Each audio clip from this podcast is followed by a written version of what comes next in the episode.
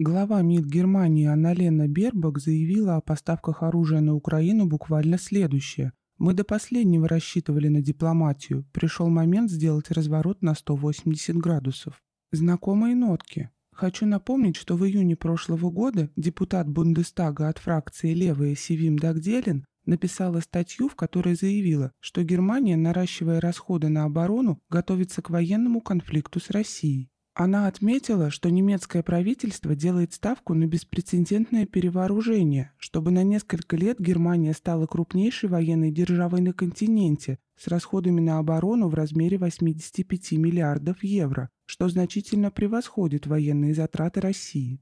Повторю свои слова, сказанные тогда. В Германии идет смена политических поколений, на сцену выходит новая генерация политиков, воспитанная в духе агрессивности по отношению к нашей стране. Возникает новый реваншизм, который базируется уже не на национализме, а, к примеру, на радикальном экологизме. Однако суть реваншизма, состоящая в стремлении подавить, унизить и расчленить Россию, осталась неизменной. Поэтому вовсе не случайно Анна-Лена Бербок, нынешний министр иностранных дел Германии от «зеленых», повернутых на радикальном экологизме, говорит сейчас о готовности поставлять оружие на Украину. Берлин снова обуяла мания Дрэнк на Костон.